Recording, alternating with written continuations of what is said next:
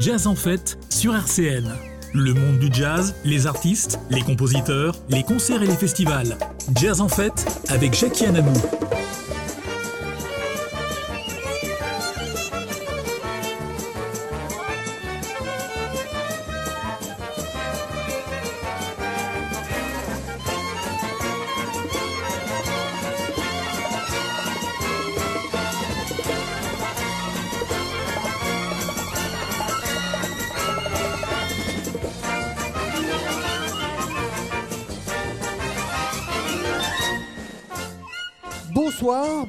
Bienvenue dans Jazz en Fête sur RCN 89.3, Radio Shalom Nitsan.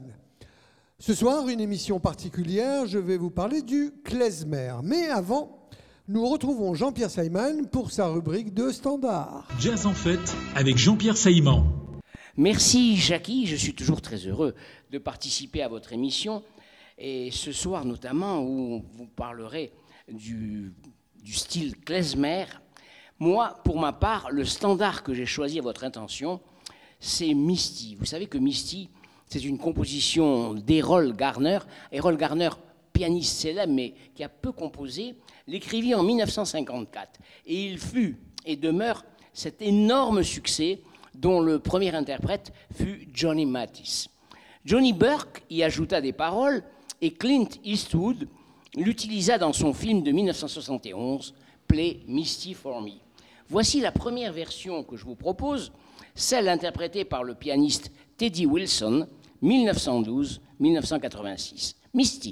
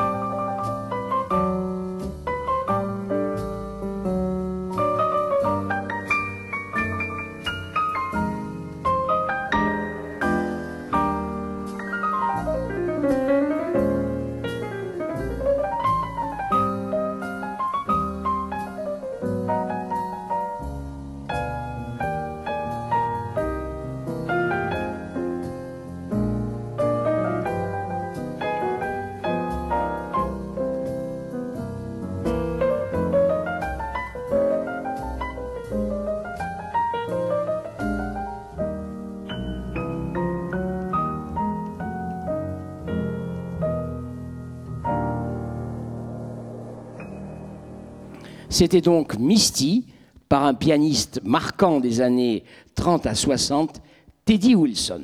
En 1963, Sarah Vaughan se produit au Tivoli de Copenhague pour un concert mémorable. Misty est inscrit à son répertoire et donne lieu à une amusante prestation à laquelle participe vocalement son pianiste Kirk Stewart. C'est véritablement un grand moment de jazz vocal que je vous propose maintenant. Look at me. Yeah, yeah, yeah, yeah, yeah. I'm as helpless as a kitten up a tree.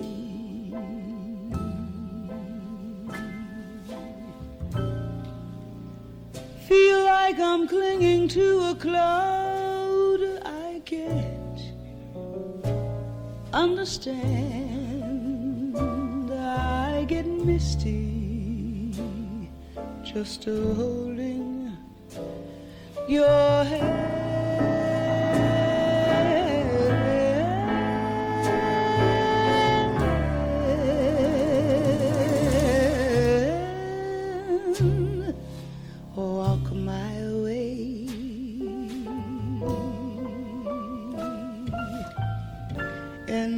The thousand violins begin to play.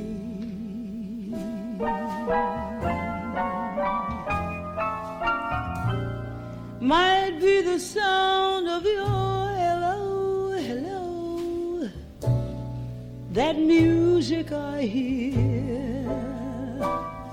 I get misty the your knees.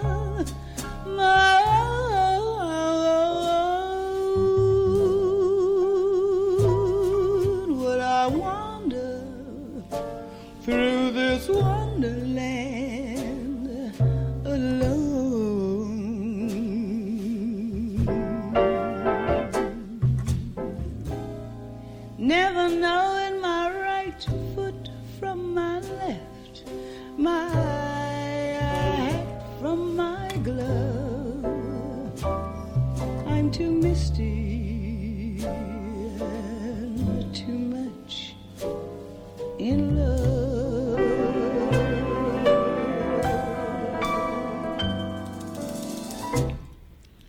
You can see that you're putting me on.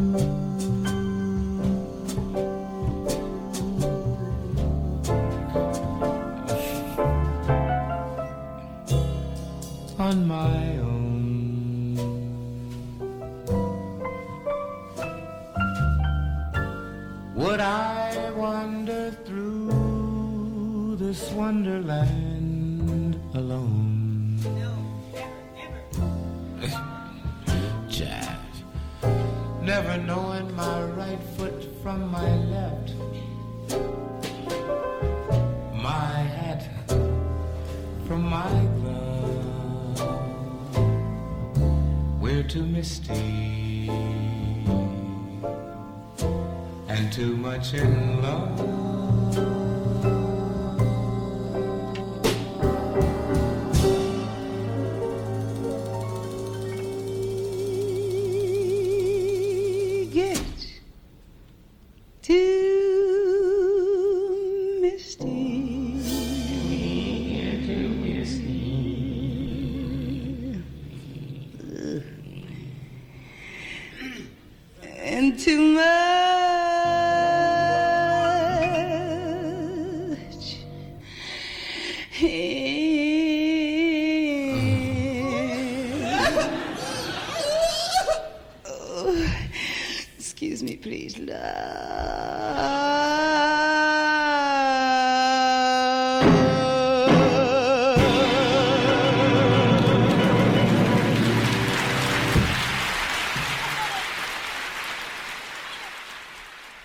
C'était une surprenante interprétation de Misty par Sassy avec son trio, Kurt Stewart, Charles Williams, George Hughes. Je vous retrouverai dans deux semaines et je remercie vivement Jackie pour m'avoir invité dans cette émission, ainsi que Claudio Citarella qui en assure la réalisation technique.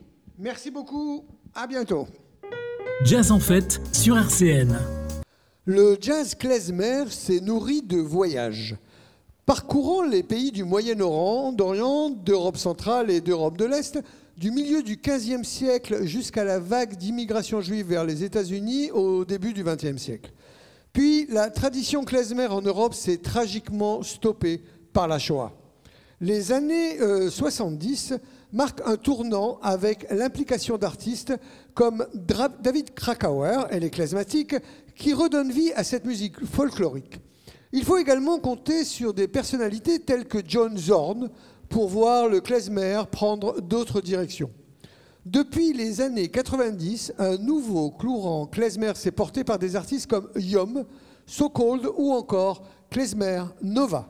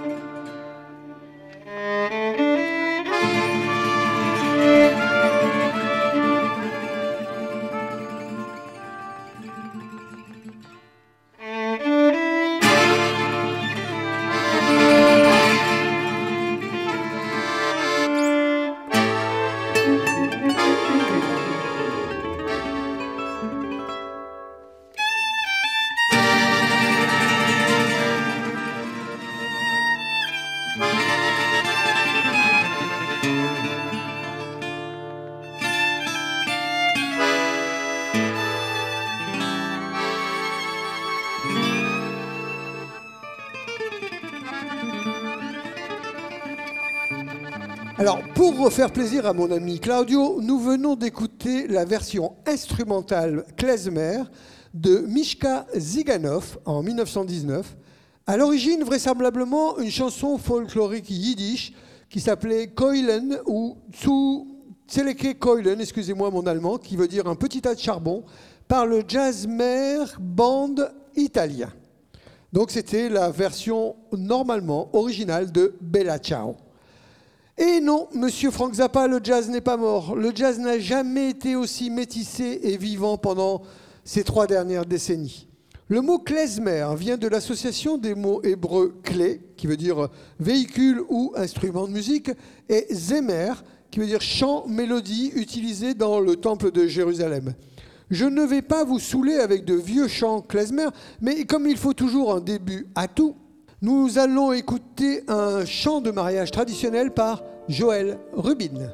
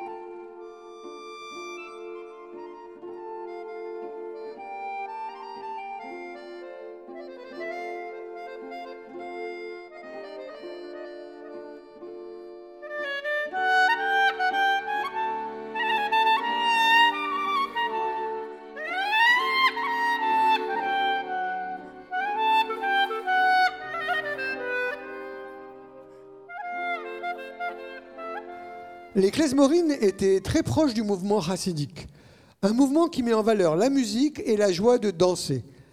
Les klezmorines ont transcrit avec leur musique les tests de synagogue, ce qui explique le caractère oriental de leur musique, imprégné des traditions slaves et tziganes. On écoute Karalash de Zev Feldman et de Andy Statman.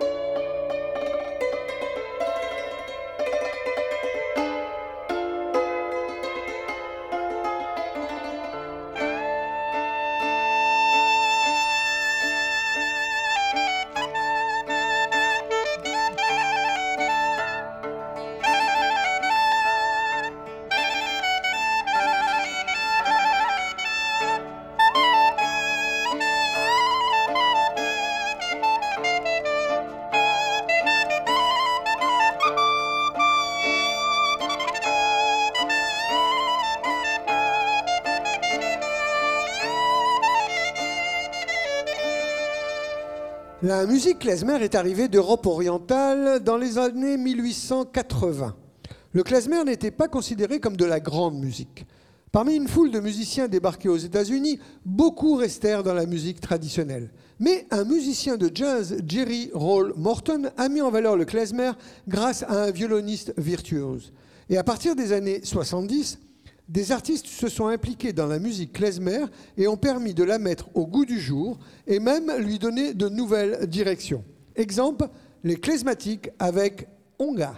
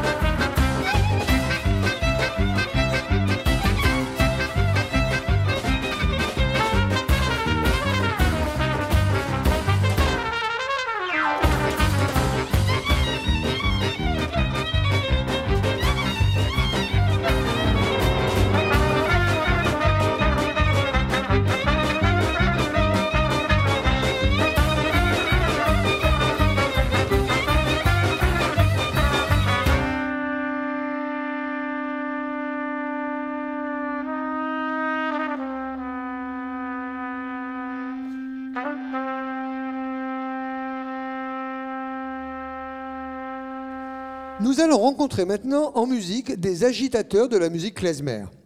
Qui n'a jamais vu David Krakauer sur scène ne sait pas ce que chaleur et convivialité veulent dire. Il est l'une des figures emblématiques du renouveau du klezmer, le mariant au jazz, au blues, au rock, au funk et à la musique électronique, et mélangeant instruments traditionnels et instruments électriques. En 1971, à l'âge de 15 ans, il s'essaye au jazz et à l'improvisation, mais face à ses idoles Sidney Bechet et Coleman Hawkins, il trouve son style pas assez original et pas assez intéressant. Il se réfugie dans la musique classique et contemporaine. À 20 ans, il part en France, étudier un an au Conservatoire de Paris. En plus de la clarinette, il en profite pour améliorer son français qu'il parle désormais couramment. Il passe ensuite par la Juilliard School de New York où il a comme professeur le clarinettiste Léon Roussianoff.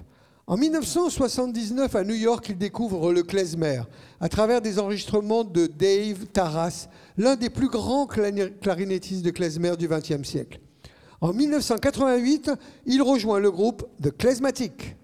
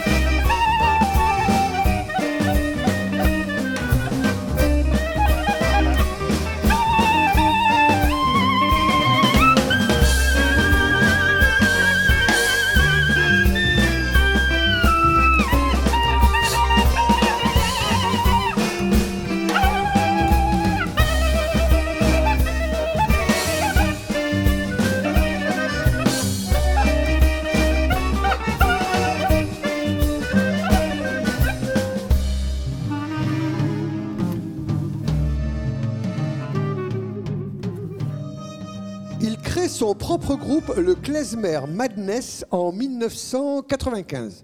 Il fait alors rentrer le klezmer traditionnel dans l'ère du rock et du jazz. Quelques années plus tard, en 1999, alors que la France connaît un engouement pour le klezmer, il rencontre lors du festival d'Amiens Michel Aurier, qui lui propose de signer euh, dans le label Bleu. Krakauer est de retour en France après plus de 20 ans. On le retrouve à Marseille en 2011 au Festival des Cinq Continents.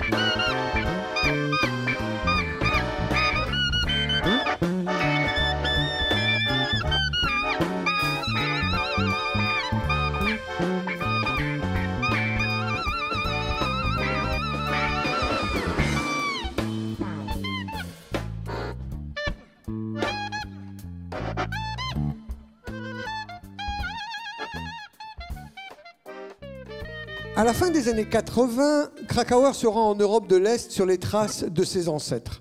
Ses grands-parents et arrière-grands-parents viennent de Pologne et de Russie. Il reste marqué par les postes frontières, les checkpoints, qu'il doit traverser et qui donneront le nom à son nouvel album. Le 3 mars 2014, l'album Krakauer's Ancestral Groove Checkpoint sort en France.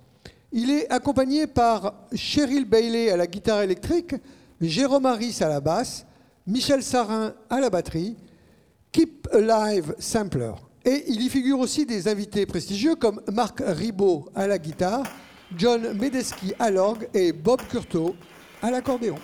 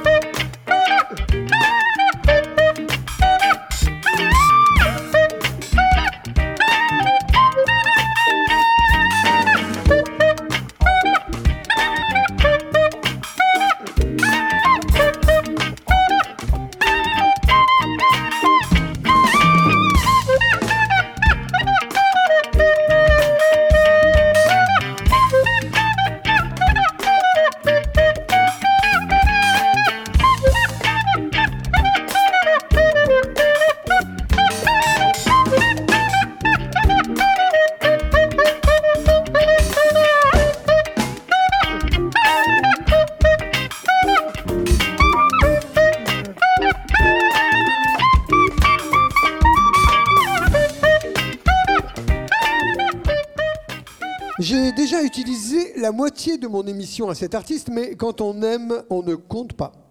Mon frère, fan absolu de Krakauers, ne me le pardonnerait pas si j'avais juste fait une simple allusion à cet immense et émouvant artiste.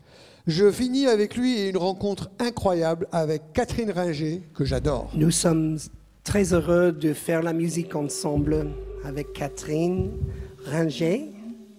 Ringer. Ah oui, c'est ça, c'est ça exactement.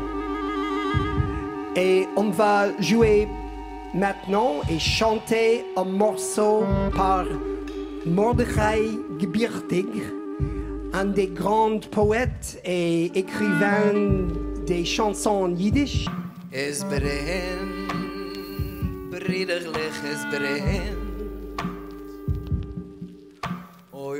Unser Orem Städtel nebach brennt. Beze winten mit ihr Gossen. Reißen, brechen und sie blosen. Starker noch die wilde Flammen alza rumcho join brenda.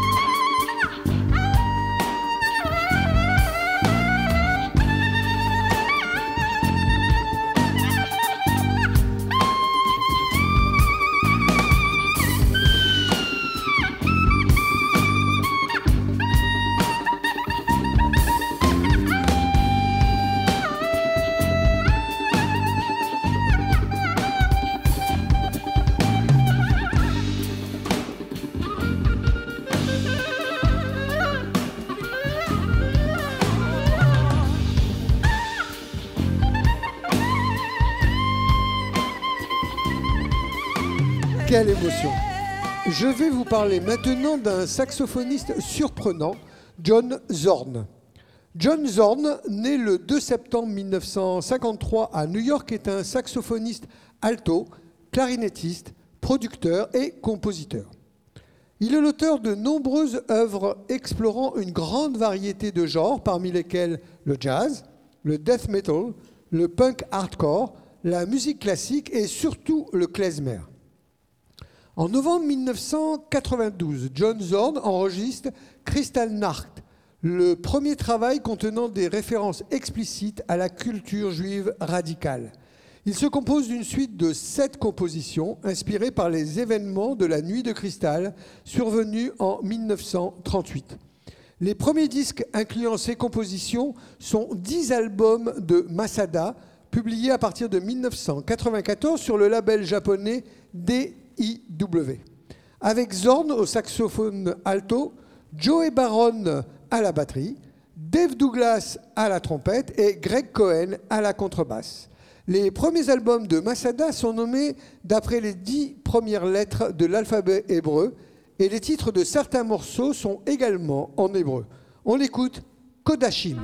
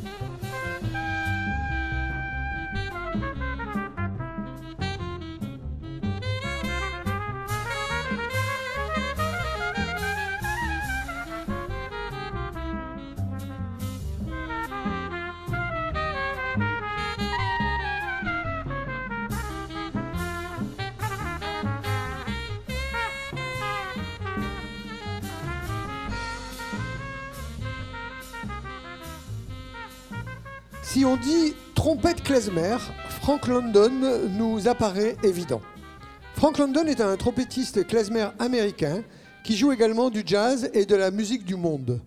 Il est aussi membre des Klezmatiques, de Hasidic New Wave et il a joué avec John Zorn. C'est l'un des pionniers du renouveau des musiques juives de ces 30 dernières années. Formé initialement au jazz, Frank London découvre le répertoire des musiques yiddish au New England Conservatory de Boston, alors qu'il est encore étudiant au milieu des années 70. Avec son groupe Nigunim, en trio avec Laurin Sklamberg et le pianiste Uri Kane, Frank London propose une exploration d'un répertoire qui lui est familier, celui des mélodies hassidiques composées au XVIIIe siècle et qui vise à établir une communion intense avec le divin. On écoute Frank London. Thank you.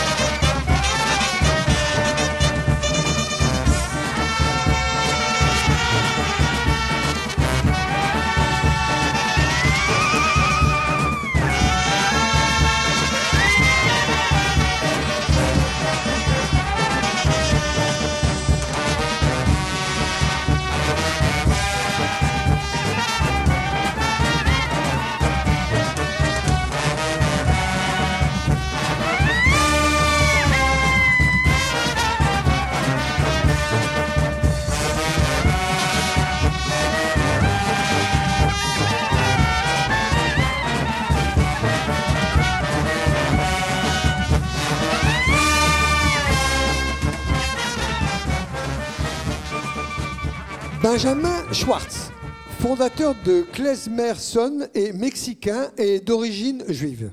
En tant que compositeur, violoniste et pianiste, il s'est inspiré des disques Masada de John Zorn et a décidé d'explorer la musique klezmer d'un point de vue mexicain et de créer quelque chose de nouveau.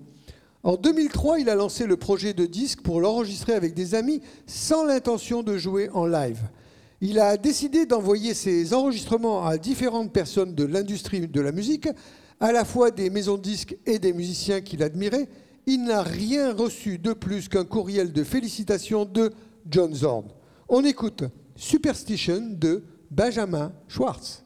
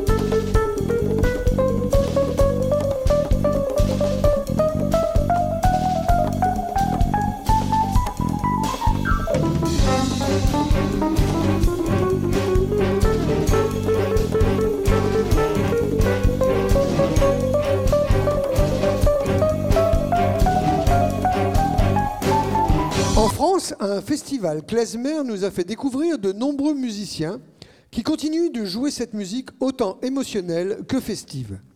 Personnellement, j'ai aimé un groupe français, les Horse Radish, qui disent En ces temps où le dissemblable effraie, où le lointain n'éveille plus de désir, nous, Horse Radish, nous adorons goûter goulûment la musique nomade de ces peuples parias.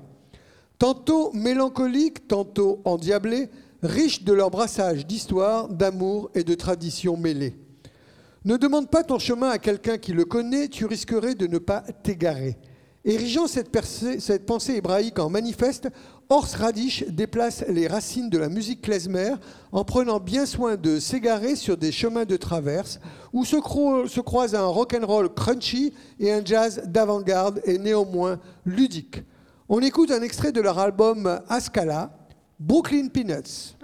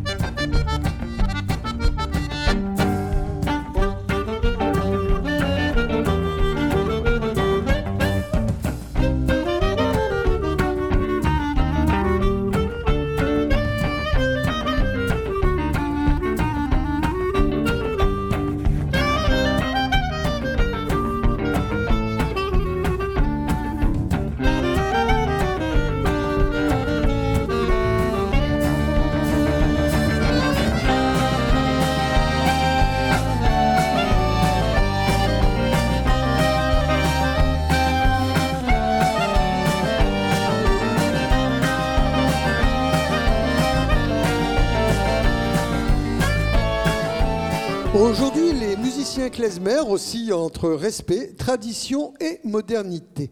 Les uns font œuvre de fidélité en reproduisant les sons et les arrangements du passé. Les autres ont conservé le klezmer, sa fonction paraliturgique en jouant pour les mariages et les fêtes juives. Les derniers, de loin les plus nombreux, marient leur musique l'un à la musique contemporaine, l'autre au jazz, le troisième aux musiques du monde. Mais après tout, le klezmer n'est-il pas une musique de mariage?